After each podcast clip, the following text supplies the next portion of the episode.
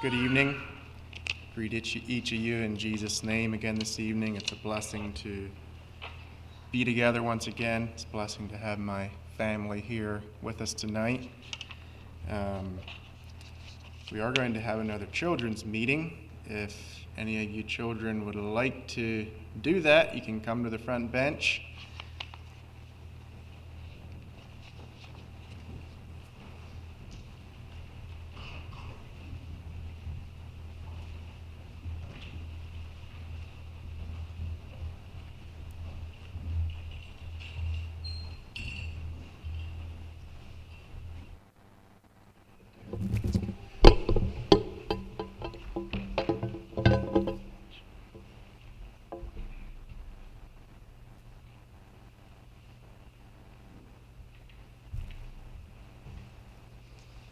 Good evening.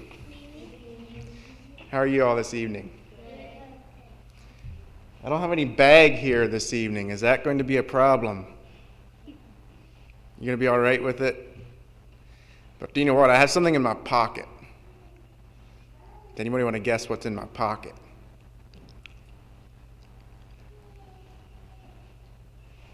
Candy. Nope. Not candy this time. Sorry. Something else. Anybody else want to guess before I show you? Yeah. Nope, not gum either. Anybody know what this is? A boat? Yeah. What do you do with boats? Yeah. Tree. Put them in water. Watch them float. You ever, you ever put them in your bathtub? I mean, that's about the right size. Tonight I'm going to tell you a story about a boat. But first, I'm going to read read a story from the Bible about one time that Jesus was in a boat. See if you remember the story. It's in Mark chapter 4, starts in verse 35. And the same day when the even was come, he saith unto them, Let us pass over unto the other side. And when they had sent away the multitude, they took him, even as he was in the ship. And there were also with him other little ships. And there arose a great storm of wind. The waves beat into the ship, so that it was now full. So they were out. They were in a boat. And the waves kept getting higher and higher. It says the waves were so high they were starting to splash into the boat, starting to fill the boat with water. That'd be a little bit scary, because you know what happens when a boat gets full of water? Bloop, bloop, bloop, bloop, bloop. it sinks, right? You would drown, yeah. It was, and it says, so that it was now full. And he was in the hinder part of the boat. So Jesus was in the back part of the boat, asleep on a pillow. And they awake him and say unto him, Master, carest thou not that we perish? So they went back and they found Jesus sleeping and they said, Master, wake up. Don't you care that we're going to drown? Don't you care that we're all going to die? And he arose and rebuked the wind and said unto the sea, Does anybody know what Jesus said to the sea? Yeah. Peace be still. And then what happened? Yeah. The storm stopped. The storm stopped. The wind stopped blowing. The waves got calm. The wind ceased, and there was a great calm. And he said unto them, Why are ye so fearful? How is it that ye have no faith? And they feared exceedingly, and said to one another, one another, What manner of man is this, that even the wind and the sea obey him? So they were amazed that Jesus could just say, Peace be still. The wind stopped and the waves stopped. And then the boat was calm. I'm going to tell you a story about a boat. This boat right here. Everybody see the boat? I took a ride in that boat one day. I'm going to tell you about that ride. So, when we lived in Haiti, I'm going to show you some maps. I don't know if you're used to looking at maps, but here is a map of Haiti. This is the border of Haiti. It comes down through here. The Dominican Republic's over here, so that's the border. And it comes out here in a big, long, they call it peninsula, and back through. And we live right here. We live right here on this map. That's where we lived, right close to the water. And where I worked, we had men that lived out here on the island, on this island. It's called La Gonâve Island. And we had savings groups out there, and we had men that worked for us out here. So one day, me and some of my friends, we decided we were going to go out to La Gonâve Island to visit the men that work for us out there. So I printed out another map closer up so you can see the way we went in the water. So, like I said, we lived right here. And can you see the black line on the picture? Yeah. That is the way we went. So where where the men lived that worked with us was on the other side of the island. So we had to leave here and go out and go past the island and come to where they to where they where they lived. I'm going to show you this picture again, and I want to see if any of you see something about this sky on this picture. Yeah. Dark. Yeah. Dark clouds. You know what dark clouds often mean? Rain, storm. Yeah, so we, it was four of us men and the driver of the boat. We got into this little boat. So the, the man that lived on the island, he sent this boat over to get us. We didn't know what boat's coming until it came. This is the boat we're going over on the island too. And it's, it's about, uh, what had I figured out? It's about exactly 30 miles going on the water. So we got on the boat and we start out across the water. And I saw those dark clouds before we started. I said, I'm afraid we're going to get wet. Well, about 15 minutes after we start, the, the waves, the water starts to get rough, and then it started to rain. And it rained and rained and rained and rained. Thankfully, this little hole here, we could stick our backpack and our extra clothing up into that little hole and kept them dry. But we didn't have any tarp, all we had was a little woven mat we tried to hold over ourselves. So we were wet. I had water running down my inside my pant legs and into my shoes. So I was very, very wet. And it got windy, so the waves kept getting higher and higher. They were about the waves were about that high, so the boat was rocking like that. So we were we were going along, everything was going good. And after a little bit, it felt like a long time, the rain stopped. But the wind was still blowing and the waves were still really high. And the, the, way, the direction we had to go, we couldn't go directly into the waves. Gee, I should use the boat instead. So it's best when there's waves coming like this to drive it, the boat directly into it, because then the boat goes up on the wave and down the other side. It goes up on the next wave, down the other side. But we need it to go over there. So we couldn't go straight into the wave or we'd never get to where we're going. We'd never get to the island. So what the man did is he would he would turn the boat into the wave. As soon as he's on top of the wave, he'd turn and go this direction until he came off the back side of the wave. Then he'd turn and come into the next wave. That's what he was doing. So we were just kind of zigzagging around out there trying to get to the island. So that was all going pretty good. We were making progress. And I was looking out the front, and all of a sudden, it got quiet. We, so we, we came up on this wave, and he would turn like this, and he would always try to turn before we went off the backside of the wave again. And the one time, he didn't turn fast enough, and it was a really big wave, and he was sitting up on top of it like this, and the boat went off backwards, and it went bang down off the top of the wave, and everything got quiet. And I looked, turned around and looked, and what I saw was the man that drives the boat. He's standing at the back of the boat, hanging onto the rope, and he's saying, Vin Edim, Vin Edim. In Creole, he's saying, Come help me, come help me. I want you to look at this picture again. And if you look real close at this motor, what do you see tied around the motor? Anybody see anything? A rope? A rope. When I took this picture, I did not notice the rope tied around the motor. But when he was standing on the back of the boat yelling to come and help me, I was really glad he had that rope tied around his motor. Because what had happened, the motor wasn't bolted tight enough.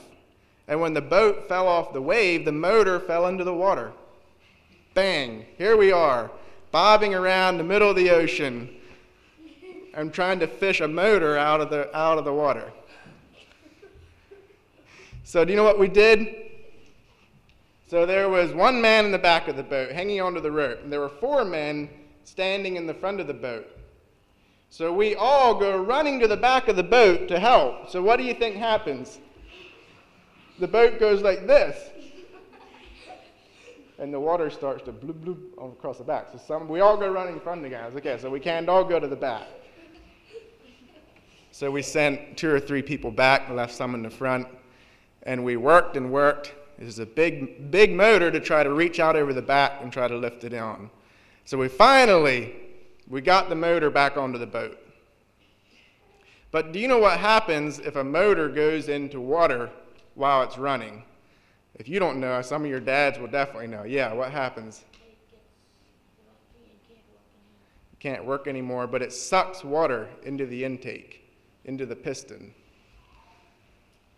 So I w- I'm a mechanic, so I asked the man if he has any. We finally got it up. We took the air filter off. Asked the man if he has any tools that we can take the carburetor off and get things dried out he had one rusty screwdriver. So we were in good shape. So I have a problem. Ever since I was a little boy, when we would drive on roads that were twisty and turny, I would start to feel a little bit green, and my stomach would just start to feel like that. So, as long as the boat was moving, driving into the waves, I felt fine. But once there was no motor pushing the boat up over the waves, then the boat went wherever the waves told it to go. And it, it just kept bobbing and going like this and swaying around. And then I was back concentrating on the motor. And I wasn't feeling very good. And the fish that were in that water, they learned what I ate for breakfast that morning because I wasn't feeling good at all. So I was sick, and the boat was bobbing around, and the motor didn't start. So we kept trying and trying, pulling the rope, trying to get it. We had, couldn't even pull it at first. And there we were, bobbing around. I should show you where we were. We were about right here.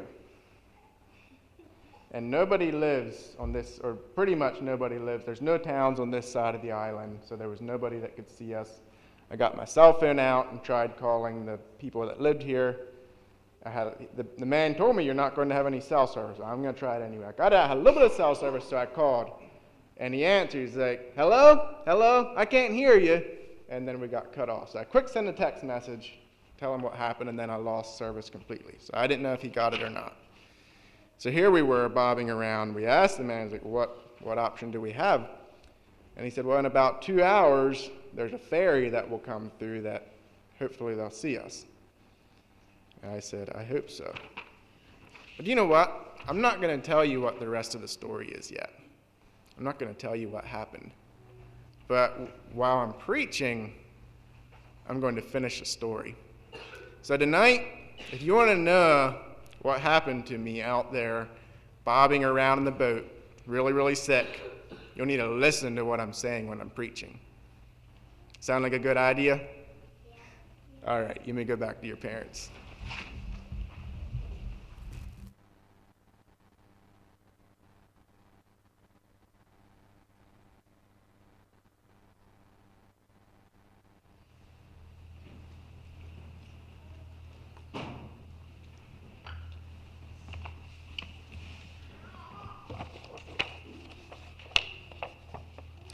And in case you are wondering, that was that is a true story, and one I, I will never forget.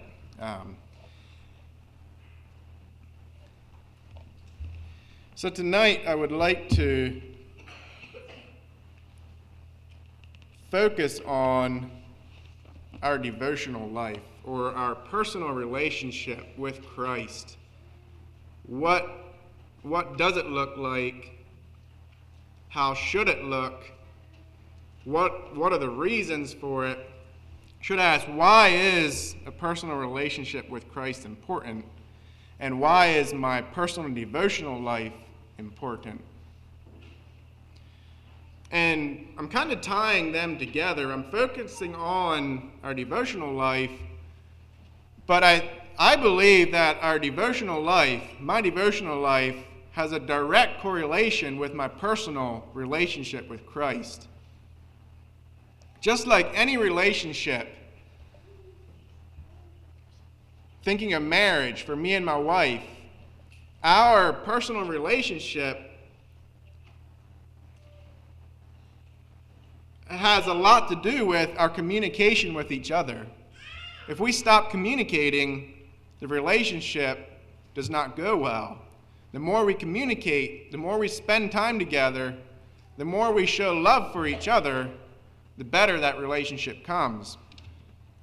And it's the same way with our personal relationship with Christ.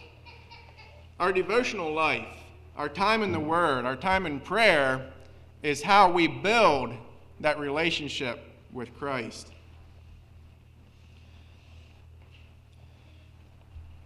So I'm going to just deviate a little bit from the message first. And so last night after the service, we had an interesting discussion in the back here um, with, with, with a couple of brothers. In, the message last night, I had stressed or I stressed that we were created to bring glory to God. We, were, we as men, we as man were created to bring glory to God. And in this discussion, there were differing views on that, on that thought. And I appreciated the, the open discussion that we had about it. I really appreciated that. Um, and some of the reason for this discussion, some of the reason it even came up, was because there's a teaching out there that is often taught along with with the thing about bringing glory to God that not only are we created to bring glory to God, but there's some people that teach that we're not only created to bring glory to God, but God needs us to bring glory to Him.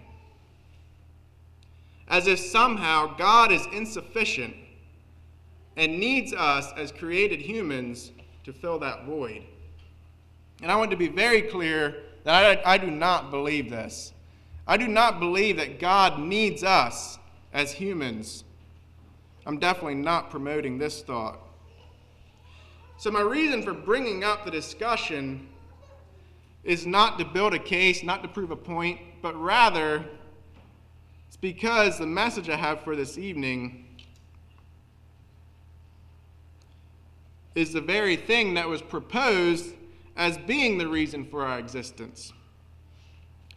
So it was suggested that instead of instead of our primary reason or our, the reason we were created was to glorify God, instead we were created to have a personal relationship with God. We were created to have a relationship with God. So this thought interested me because, as I said, that was what I was planning to preach about. I didn't actually have it for tonight, I had it for later in the week. But it just really piqued my interest to know what does the Bible say about this.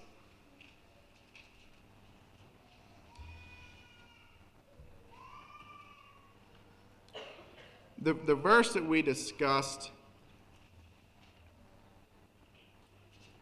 in, is found in Acts chapter 17. And it, I think it was as much a thought about that God needs us to glorify Him as the fact about glorifying Him. But Acts chapter 17, verse 25.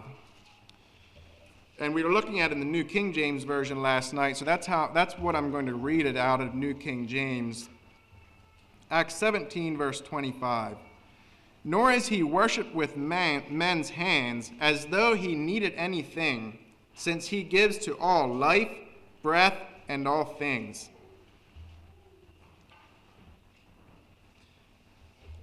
So it makes it clear that he doesn't need anything from man. He's not worshiped as though he needs anything. But I would like to look at the rest of the account. What, what verses what verses are what, what is Paul talking about when he says this? Well, what's his reason for saying this?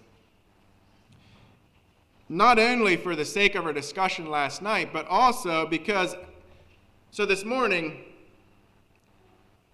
I decided, that was fresh in my mind, I said, I'm just going to study this and figure out what it says. I was not planning on preaching about it or anything.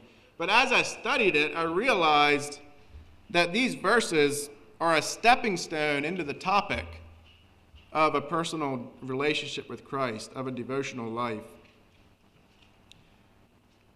So I decided I'm going to share it this evening. I'm going to go ahead and read verses 22 to 31 from Acts 17. And again, this is from the New King James. Then Paul stood in the midst of the Areopagus and said, Men of Athens, I perceive that in all things you are very religious. For as I was passing through and considering the objects of your worship, I even found an altar with this inscription To the unknown God. Therefore, the one whom you worship without knowing, him I proclaim to you. God, who made the world and everything in it, since he is Lord of heaven and earth, does not dwell in temples made with hands, nor is he worshipped with men's hands as though he needed anything, since he gives to all life, breath, and all things. And he has made from one blood every nation of man to dwell on all the face of the earth, and has determined their preappointed times and the boundaries of their dwellings, so that they should seek the Lord in the hope that they might grope for him and find him, though he is not far from each one of us. For in him we live and move and have our being. As also some of your own poets have said, for we are also his offspring. Therefore, since we are the offspring of God, we ought not to think that the divine nature is like gold or silver or stone, something shaped by art and man's devising. Truly, these times of ignorance God overlooked, but now commands all men everywhere to repent, because he has appointed a day on which he will judge the world in righteousness by the man whom he has ordained. He has given assurance of this to all by raising him from the dead.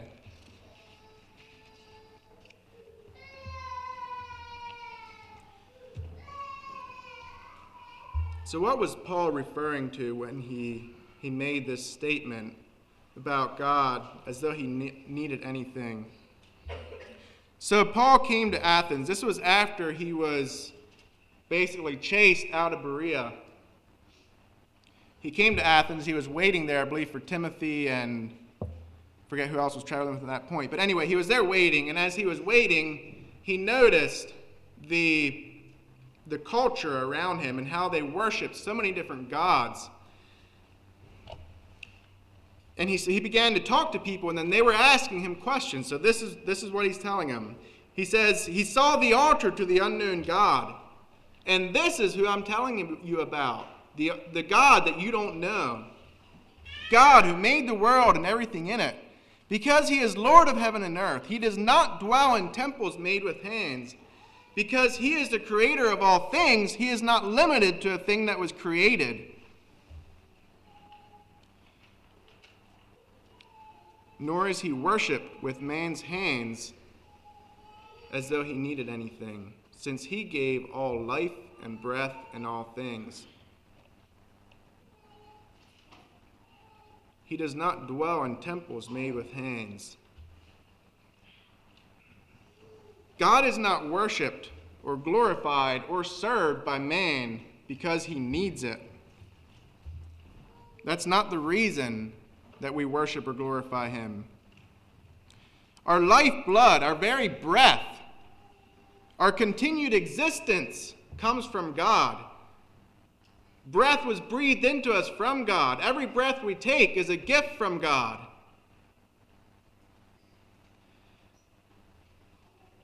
If we receive everything from Him, everything we have, everything we are, everything we need, then he can't be anything but self sufficient. What need can God have of us when he is perfection itself? Any good thing I have or do comes directly from him. So, how can he need something that is already part of who he is? This is basically what Paul is telling them. Verse 27 Because we know that as humans, we as humans are dependent on God for our very existence, it should cause us to seek him, so that they should seek the Lord in the hope that they might find him. then 28 and 29 In him we live and move and have our being. We're his offspring. We come from God. We're created in the image of God. We received our breath from God.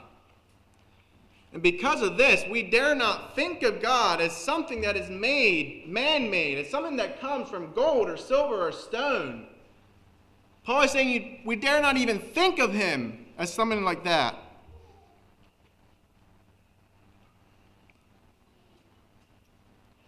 There's nothing that man can do, there's nothing that I can do, nothing that man can make, nothing that man can say that will make God better than what he is. Because God is perfect. Nothing will make God better. Nothing will make him more complete. Nothing that we can do will make him holier than what he is. Everything we are is from him, and he does not need us in order to be God. Verse 30 to 31, it says, In the past, God overlooked the ignorance of the Gentile I believe he's referring to the, the Gentile idol worship. He, he, held, he held the Jews accountable when they worshiped. But it, those were, they were his chosen people. But he's saying he overlooked it in the, the ignorance in the past, the idol worship, and the misconception of God. But now, all men are called to repentance. All men will be judged in righteousness because of Jesus Christ. In, in verse 31, he says, He will judge the world in righteousness by the man whom he has ordained. He has given assurance of this to all by raising him from the dead, referring to his Son, Jesus Christ. In this context, it seems like Paul was referring directly to idol worship or any type of man made form of worship. And he's saying,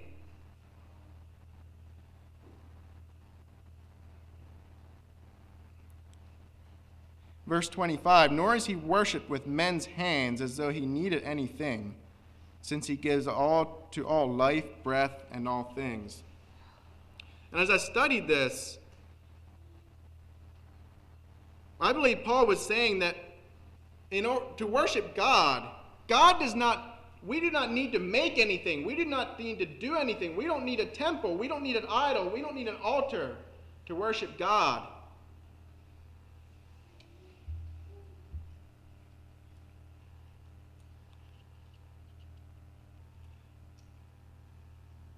But at the same time, it's also true, the fact that was brought out last night, that God does not need anything from us. This is referring to worship.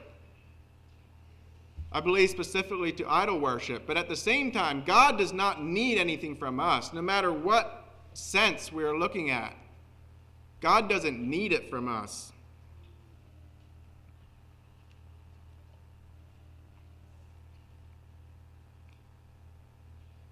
When I realized my need for repentance, when any person realizes their need for repentance,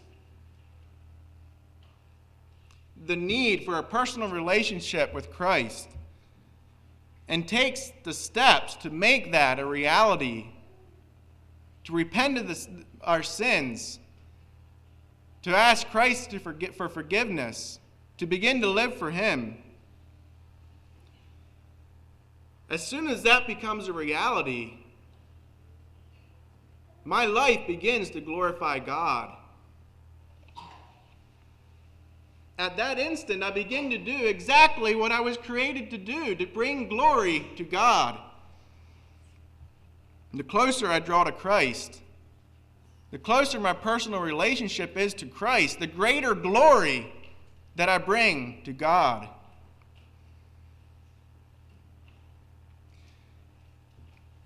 And I'm, I'm, not, I'm not saying that glorifying God is greater than a personal relationship with God. It, it's not that at all. Or vice versa, that a personal relationship is greater than glorifying God. I don't think that is what we're to look at. Instead, I'll venture to say this and I stand to be corrected, but I still believe that man was created to glorify God. But man's greatest need is a personal relationship with Jesus Christ. God does not need us to glorify him, but he wants us to. God does not need us to have a personal relationship with him. But tonight, as we look into his word, we'll see that he desires it from us. He wants it from us. He's still going to be God. He's still going to be glorious, whether we give it to him or not. God is not dependent on us, but he wants it from us. That's his desire. That's his reason for creating us.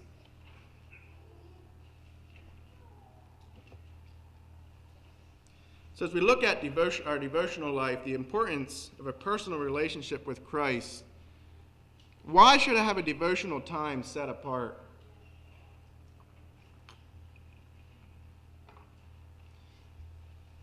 Why is it important to set apart a time for devotions? And I'd like to split this into to two categories for God and for me. Turn with me to John chapter 4.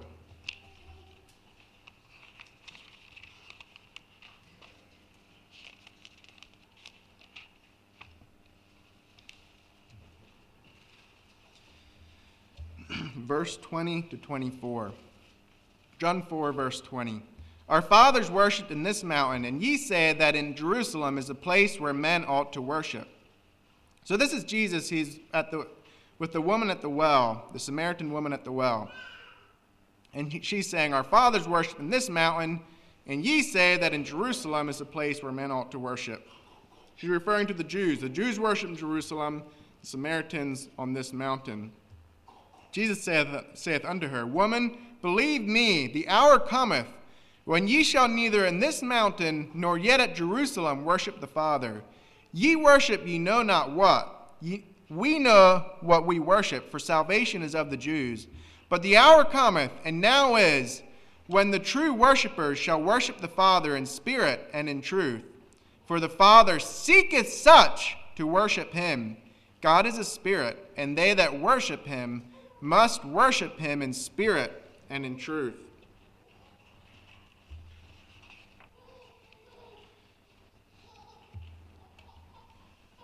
So, why should I have a devotional time set apart? For God is to worship the Father in spirit and in truth.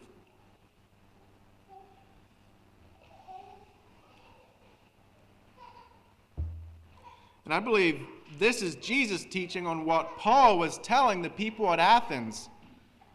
Worship of the Father is not isolated to one place, to one man made thing. Instead, true worshipers will worship the Father in spirit and in truth. It's in our hearts, it's in our spirit that we will worship Him. And verse 23 is the key verse out of these verses that I would like to focus. When the true worshipers shall worship the Father in spirit and in truth. Our time of devotion is a time to worship God the Father. What does worship mean? To bow down and adore, to come to Him, to be of service to Him. For worship, I think of a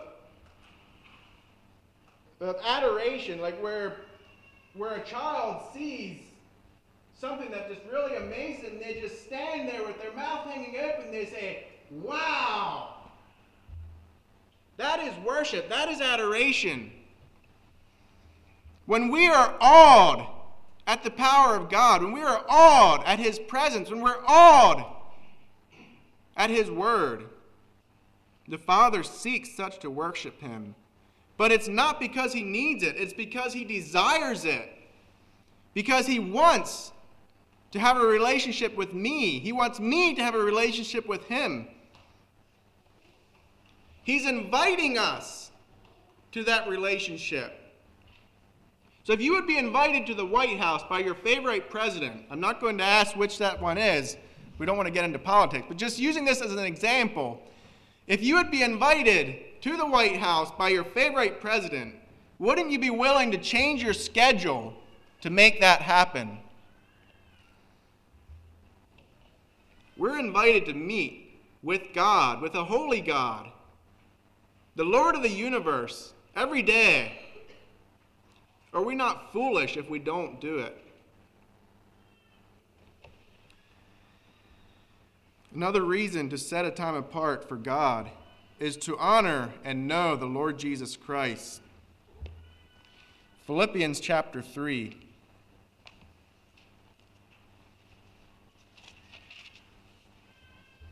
Philippians 3, verse 7 to 14.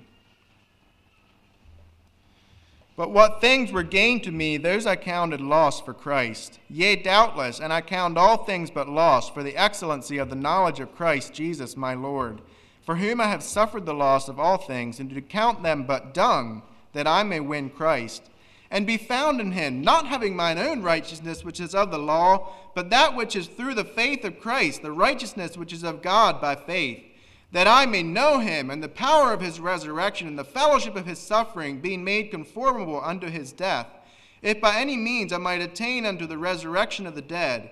Not as though I had already attained, either were already perfect, but I follow after, if that I may apprehend that for which also I am apprehended of Christ Jesus. Brethren, I count not myself to have apprehended, but this one thing I do, forgetting those things which are behind and reaching forth unto those things which are before, I press toward the mark for the prize of the high calling of God in Christ Jesus.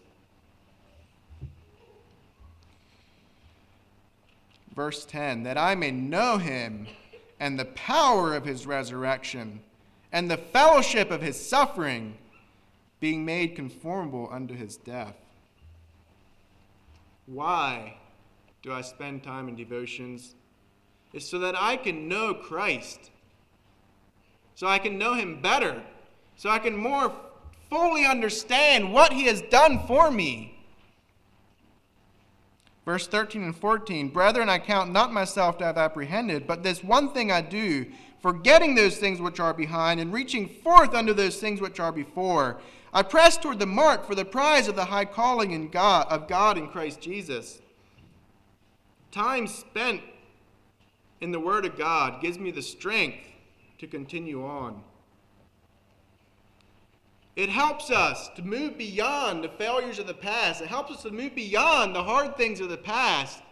Gives us strength to press toward the mark, to continue on because we know what we're striving toward. We know what we're working for.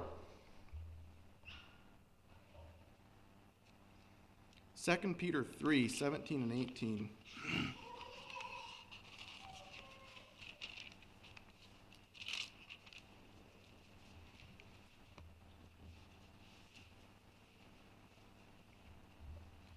2 Peter 3, verse 17. Ye therefore, beloved, seeing ye know these things before, beware lest ye also, being led away with the error of the wicked, fall from your own steadfastness. But grow in grace and in the knowledge of our Lord and Savior Jesus Christ. To him be glory both now and forever. When we spend time in the Word, when we learn to know the Word, it not only helps us grow in the knowledge of Christ, grow in grace in the knowledge of Christ, like it says here, but it also keeps us from being led away from Christ. Seeing that you know these things before, beware lest ye also, being led away with the error of the wicked, fall from your own steadfastness. Steadfastness. pursue, get to know Christ, learn to know who He is. The better we know Him, the better we will also know when there's false teachings, when there's false doctrine. We are to honor and to know the Lord Jesus Christ. Another point is to walk in obedience and the power of the Holy Spirit. We need to know, it's part of learning to know Christ. When we know Christ, when we know His Word, we then need to walk in obedience to that and in the power of the Holy Spirit.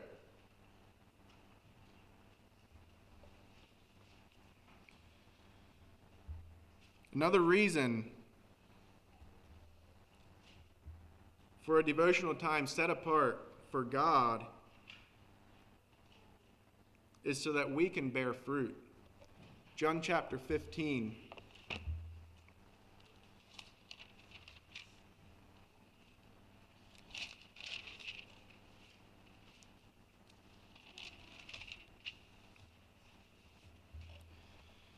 I'm just going to read verses 7 and 8, but if we look, we, it's a familiar chapter about the true vine where Jesus says, I am the true vine, my Father is the husbandman. Drop down to verse 7. If ye abide in me, and my words abide in you, ye shall ask what ye will, and it shall be done unto you. Herein is my Father glorified, that ye bear much fruit, so shall ye be my disciples.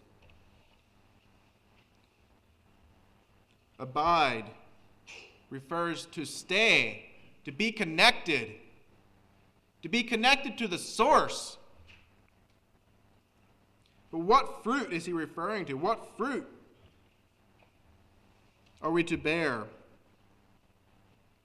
I it refers to a number of different things. The fruit of the Spirit in Galatians 5, verse 22 and 23.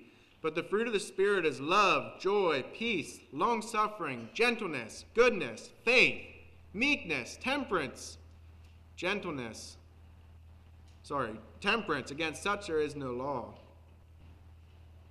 These are the, some of the fruits we are to bear.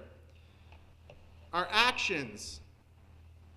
When we fulfill God, Christ's commands, when we do what God is asking us to do, this is fruit. We are bearing fruit because we are doing. When we're connected to the vine, the vine is saying to do this. When we do it, we're bearing fruit.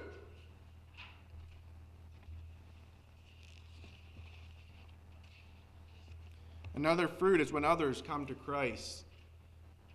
When through our witness, through our testimonies, through our life, it draws other to Christ. That is fruit. So, just a summary of the, of the first point. Why should I have a devotional time set apart? And the, the point of for God. These are things that God is asking of me when I spend time in personal devotions, so when I'm spending time in the Word, this is what I'm doing for God. This is what I'm learning how to do. I spend time in His Word so I know how to do these things. The first is to worship the Father in spirit and truth. I spend time in His Word to worship Him. I spend time in my devotions to worship Him and to learn how to worship Him more. Second, to honor and know the Lord Jesus Christ. To walk in obedience in the power of the Holy Spirit and to bear fruit.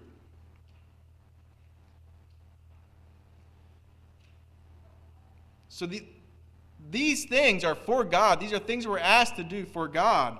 But then there's also, in a relationship, it's all, always two ways. There's also things that we receive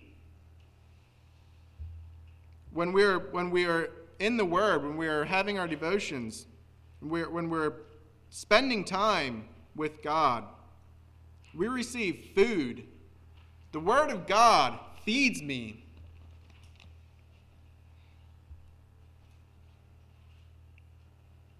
Oh, taste and see that the Lord is good.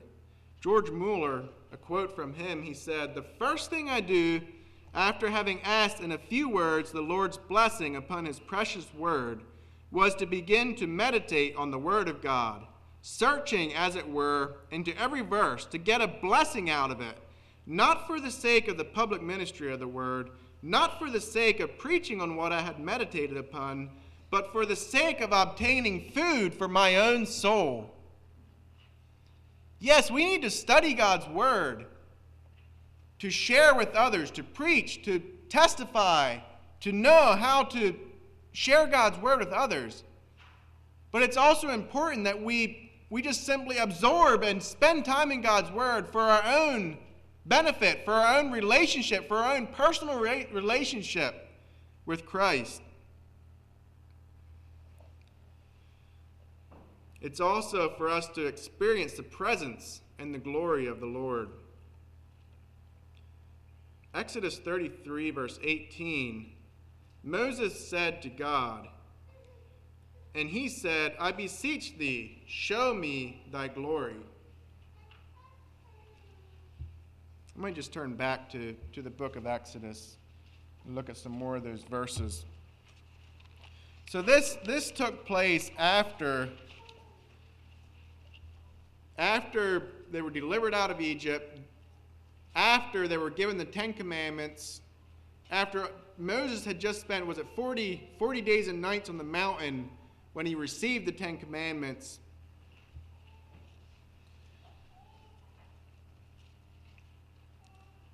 And then in verse 18,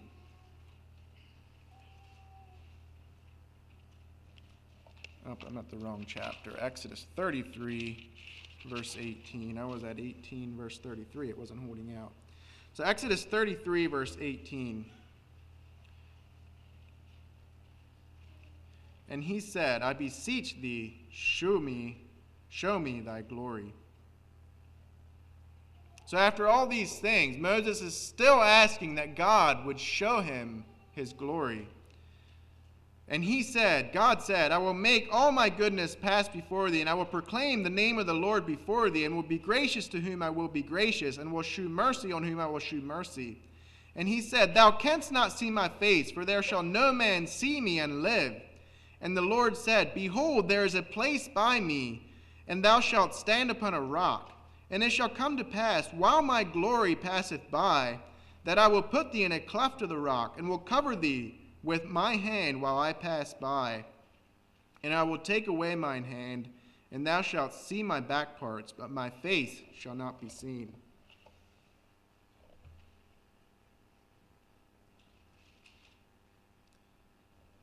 I believe we are to keep seeking to experience the presence, to experience the glory of the Lord. There are times in our lives where we're amazed when we experience something that's just an awe inspiring time where we just sense God working, where we sense the, the glory of the Lord. But we, we can't just stop there and say, We know now the glory of the Lord. We're done. No, we are to keep seeking Continue spending time in the Word. Continue to learn to know Him better. Continue to experience the glory of the Lord. We receive power. Third point power with authority in the Spirit. Power in the Spirit. In a number of ways. When we're in danger, we receive power. Genesis 32, verse 28. And he said, Thy name shall be called no more Jacob, but Israel, for as a prince hast thou power with God and with men, and hast prevailed. So here Jacob was returning to his home country, and he had sent servants ahead to tell Esau that he's coming. And they brought back the report that Esau was coming to meet him with 400 men.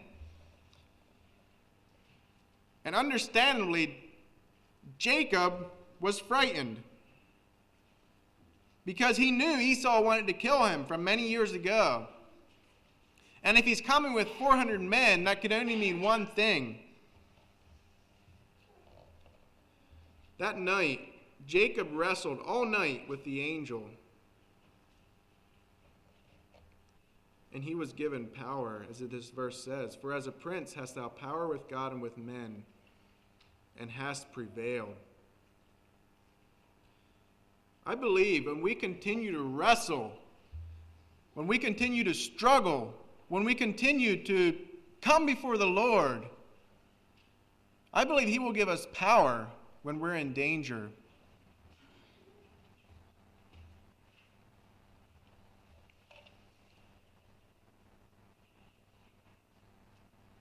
If nothing else, the power of courage to face the danger. We receive power in difficulty. 1 Samuel 30, verse 6. And David was greatly distressed, for the people spake of stoning him, because the soul of all the people was grieved, every man for his sons and for his daughters. But David encouraged himself in the Lord his God. So here David was at one of the lowest points in his life. Him and his men had been out fighting a battle somewhere, and they came back and they found that their wives and children had been taken captive. David was discouraged, he was distressed, and not only that, some of his men were turning against him, where they were threatening to kill him. What did he do? But David encouraged himself in the Lord his God. That is what we're to do. When we are just in difficulties, when we're facing tough times, it's so easy to throw our hands in the air and say, I don't know what to do.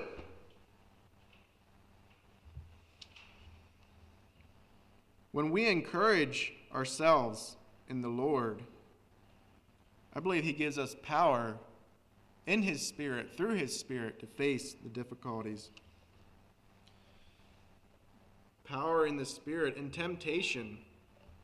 Matthew 26, verse 40 to 41. And he cometh unto the disciples, and findeth them asleep, and saith unto Peter, What? Could ye not watch with me one hour? Watch and pray that ye enter not into temptation. The spirit indeed is willing, but the flesh is weak. Watch and pray so that ye don't enter into temptation. This is what Jesus said to Peter. Watch and pray that ye enter not into temptation. Peter didn't do that. Instead, he slept. He didn't watch. He didn't pray. And when he was tempted to deny Jesus Christ, he fell to that temptation. He learned a lesson from that, and we can see in his later life that he learned to watch and he learned to pray, and he learned, and through that, the Spirit helped him through the temptations. Power in the Spirit and ministry. Mark 5, verse 30. And Jesus, immediately knowing in himself that virtue had gone out of him, turned him about in the press and said, Who touched my clothes? I think we all know the story of the woman that had the issue of blood for many years. She came and touched the hem of Jesus' garment, the hem of his coat and she was healed. But Jesus sensed that power coming out of him. And when I use the term in ministry, I'm not referring to ordained people serving in the ministry as we know but I'm referring to each and every one of us as Christians. We have a ministry. We are in the ministry. Our ministry is to serve Christ. Our ministry is to show his love to those around us. So, back to this verse. Knowing in himself that virtue had gone out of him. It might feel presumptuous to compare ourselves to Christ in this way. But when we spend time in God's Word, when we grow closer to Christ, we are filled with the Spirit of God. We're promised that His Spirit will fill us. And I believe that as we minister, the Spirit goes with us. And I don't know how you brothers feel, but sometimes after preaching, you just feel wiped out. I believe that as we minister, the Spirit also goes out of us to those that we're ministering to. For this reason, we must continue to abide in the vine. We need to continue to stay connected to the source of that power, the source of that spirit. And to stay connected is to abide in His Word, stay close to the Father, so that we can be filled up with the Spirit.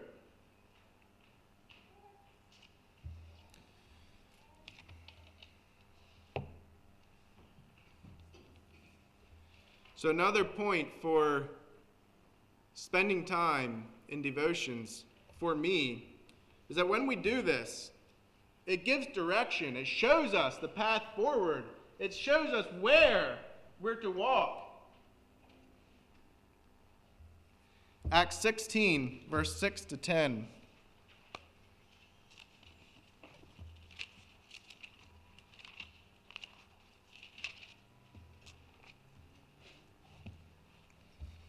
Now, when they had gone throughout Phrygia and, and the regions of Galatia, and were forbidden of the Holy Ghost to preach the word in Asia, after they were come to Mysia, they essayed to go unto Bithynia, but the Spirit suffered them not. And they, they passing by Mysia came to Troas, and a vision appeared to Paul in the night. There stood a man of Macedonia and prayed with him, saying, Come over into Macedonia and help us. And after he had seen the vision, immediately he endeavored to go into Macedonia, assuredly gathering that the Lord had called us for to preach the gospel unto them. So here Paul was being directed by the Holy Spirit in a very clear way where they were to go to next on, on his missionary journey, on their missionary journey. And for him to hear that direction so clearly from the Holy Spirit, he had to be connected to the source of that Spirit. To hear direction from the Holy Spirit, we must be connected to the vine. We must be in communication with God.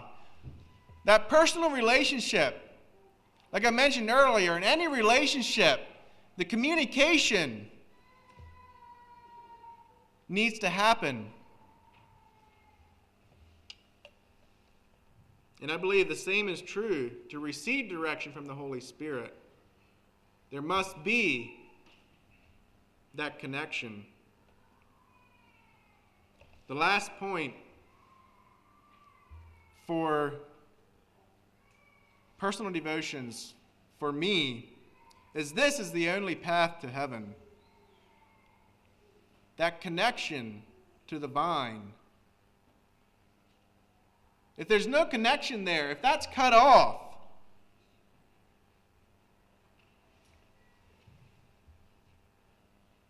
if you read that account in John about the vine, what does it say about the branches that are cut off? It says they are burned. The only way to heaven is by staying connected to the vine.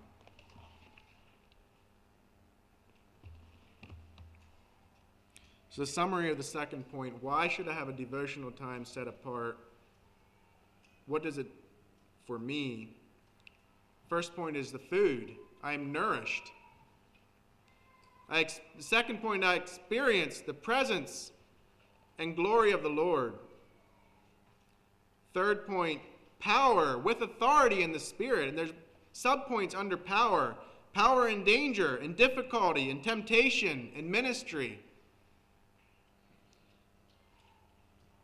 It gives direction. And lastly, this is the only path to heaven. Look, look at a few elements of our, our time of devotion. What do we do in devotions? First, adoration. Marvel at who God is. We talked about that earlier. Listening to good, godly music is a way. Praising God with my mouth in word or in song. Verbally praising God. The Lord is amazing and deserves my adoration. We're to adore God, His Word. The Word is a critical part of our devotions. We need to spend time in the Word. We can't have a fruitful devotional life without spending time in the Word of God. That is the source of life. Spend much time in it every day. Prayer with fasting. God promises to answer if we cry out to Him from the heart. Intercession and also listen. In any relationship, one person, in any good relationship, one person doesn't do all the talking. Figured out how to make that work, let me know. I haven't. Um, but we need to listen. Thanksgiving. Thank God for what He's done, for what He's doing, and for what He will do. And at times, confession for where we have failed. It's all part of prayer. Second point is meditation and reflection. Not only spending time in the Word, but also thinking about it, meditating on it, reflecting on it, rolling it around in your head. Bible memory is an excellent way to meditate, and this is an area that I do very, very poorly on. Is committing God's word to memory, but is an excellent way to help us to meditate. Spend time thinking about the word and about God.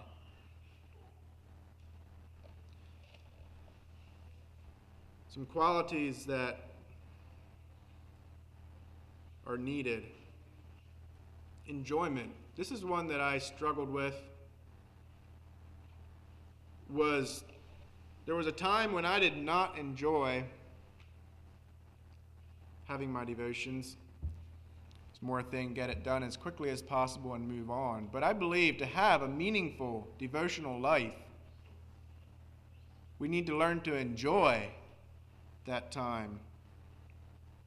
It takes discipline. We need to choose a time, choose a place, Make it happen. We need to approach it with the mindset of already being accepted. If I'm born again and I come to spend time with God, I can know that because my sins are washed away, I am already accepted by God and I can come into that relationship with that mindset. Needed qualities is forgiveness in relationships, personal relationships. There needs to be forgiveness. I did not write the scripture down, but where it talks about if you come to the altar, go and forgive your brother and then come back. Forgiveness. I believe if we're harboring grudges in our personal life, we're holding something against a brother or a sister, it's going to affect our personal relationship with Christ. It's going to affect our personal devotional life. When we prioritize our devotional life, when we learn to enjoy our devotional life, I believe that our personal relationship with Christ will flourish. When we're connected to the vine, we will be fruitful. The, for any farmers or gardeners, know that if you have a healthy plant, if the plant itself is healthy, there's no reason that the branches on it will not produce fruit. And we know that the vine that we're connected to, it's, it's a healthy vine, it's a perfect vine. So if we're connected to it, we will bear fruit. It's not about who we are, how good of a, of a branch I am, but it's about the source of what I'm connected to. That is what gives the power to bear fruit. When we're close to Christ and His Word, when we have a deep personal relationship, Remember this guy? We're not going to be going like this, feeding the fish.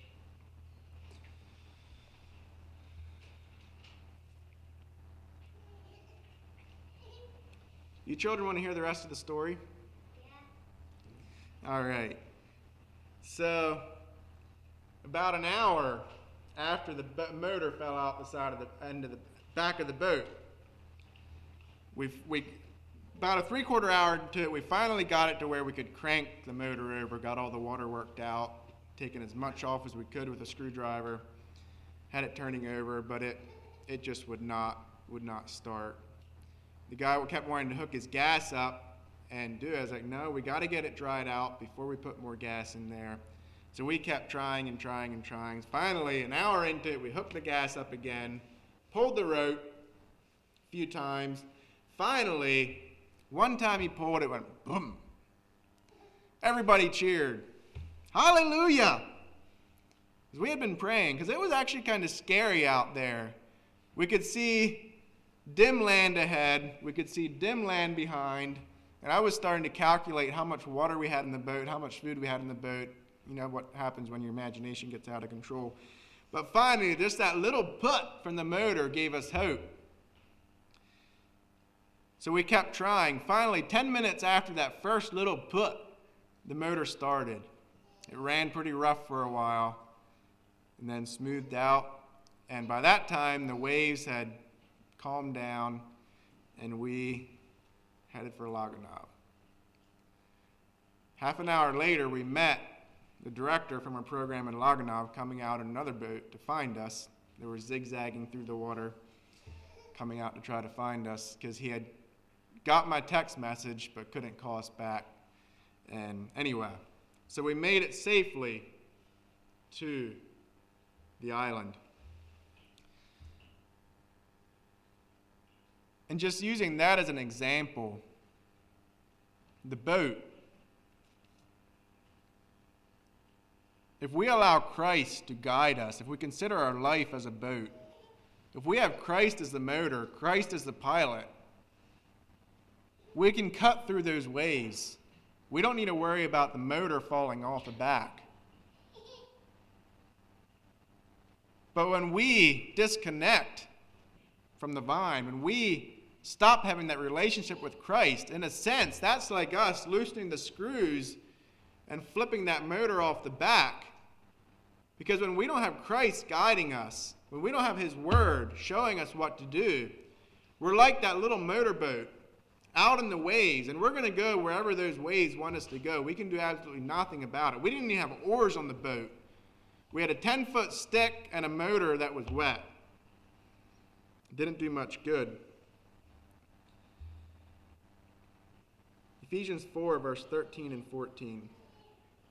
Till we all come in the unity of the faith and of the knowledge of the Son of God, unto a perfect man, unto the measure of the stature of the fullness of Christ that we henceforth be no more children, tossed to and fro, and carried about with every wind of doctrine by the sleight of men and cunning craftiness, whereby they lie in wait to deceive. So, how do we avoid being tossed about with the wind and waves like I was in the boat? Says to, the verse prior says, Till we all come in the unity of the faith and of the knowledge of the Son of God unto a perfect man, unto the measure of the stature of the fullness of Christ. So, how do we keep from swaying around, bobbing around in the waves? By having a close personal relationship with Him.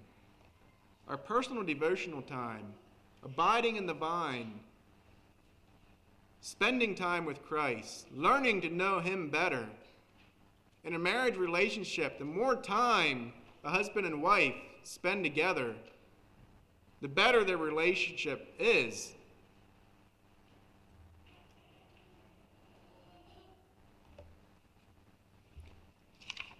The relationship of Christ and his church is many times referred to as a marriage relationship. I guess that's why I keep referring back to that because there are so many similarities. But the more time that we spend in God's Word, the more time the better our, our relationship will be with Christ. Just go ahead and sing the theme song for a closing. I forgot to ask that for that earlier, Brother Dallas, if you could lead us in that.